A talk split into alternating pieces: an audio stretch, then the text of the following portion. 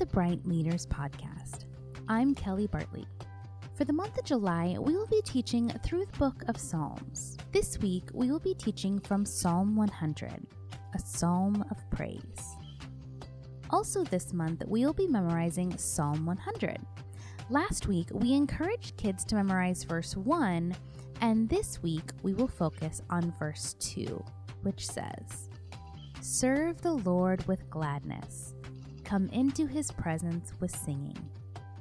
The bright idea of the lesson is this: God is worthy of worship and praise. Psalm one hundred helps us understand the importance of praise and worship. God loves when we come to him with joy. He loves when we sing songs of worship to him. He loves when we serve him with a joyful and humble heart. We can give God thanks and praise for all he has done. He is a good God who loves us with a love that never ends. And he is faithful to everyone who puts their faith and trust in him. Upon hearing today's passage, some kids may wonder, why does God deserve our worship?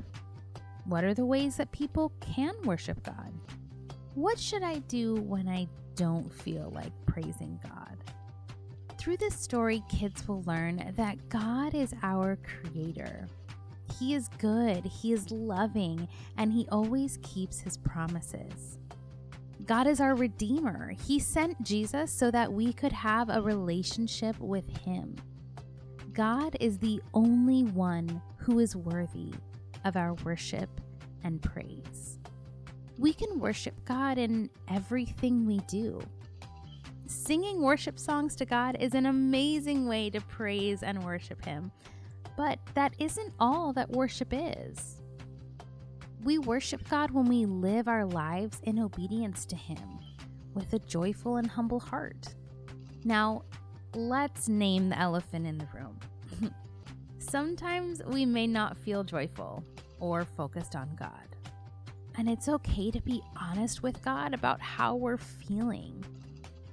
Sometimes praising God is telling him how upset you are and asking him to help you to still have hope in him. An important topic we will bring up today is grief. Kids working through grief carry burdens that can make them feel misunderstood and confused about who God is. The pain they bear can make life feel hopeless. And when things feel hopeless, overwhelming, or unbearable, it can be hard to say, how do I worship God in this?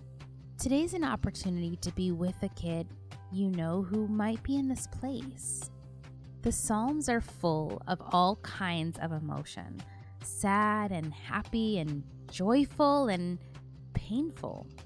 This means that we don't have to change how we feel to worship God. God doesn't ask us to be fake about what we're feeling. He wants us to worship him with honesty. And when we don't have words for our sadness, we can use the Psalms to help us. God knows our hearts, and he wants us to give him our honest thoughts and emotions. What an amazing God we serve, who is worthy of our praise. Thanks for listening. See you next week. The Bright Kids Leader Podcast is powered by Awana.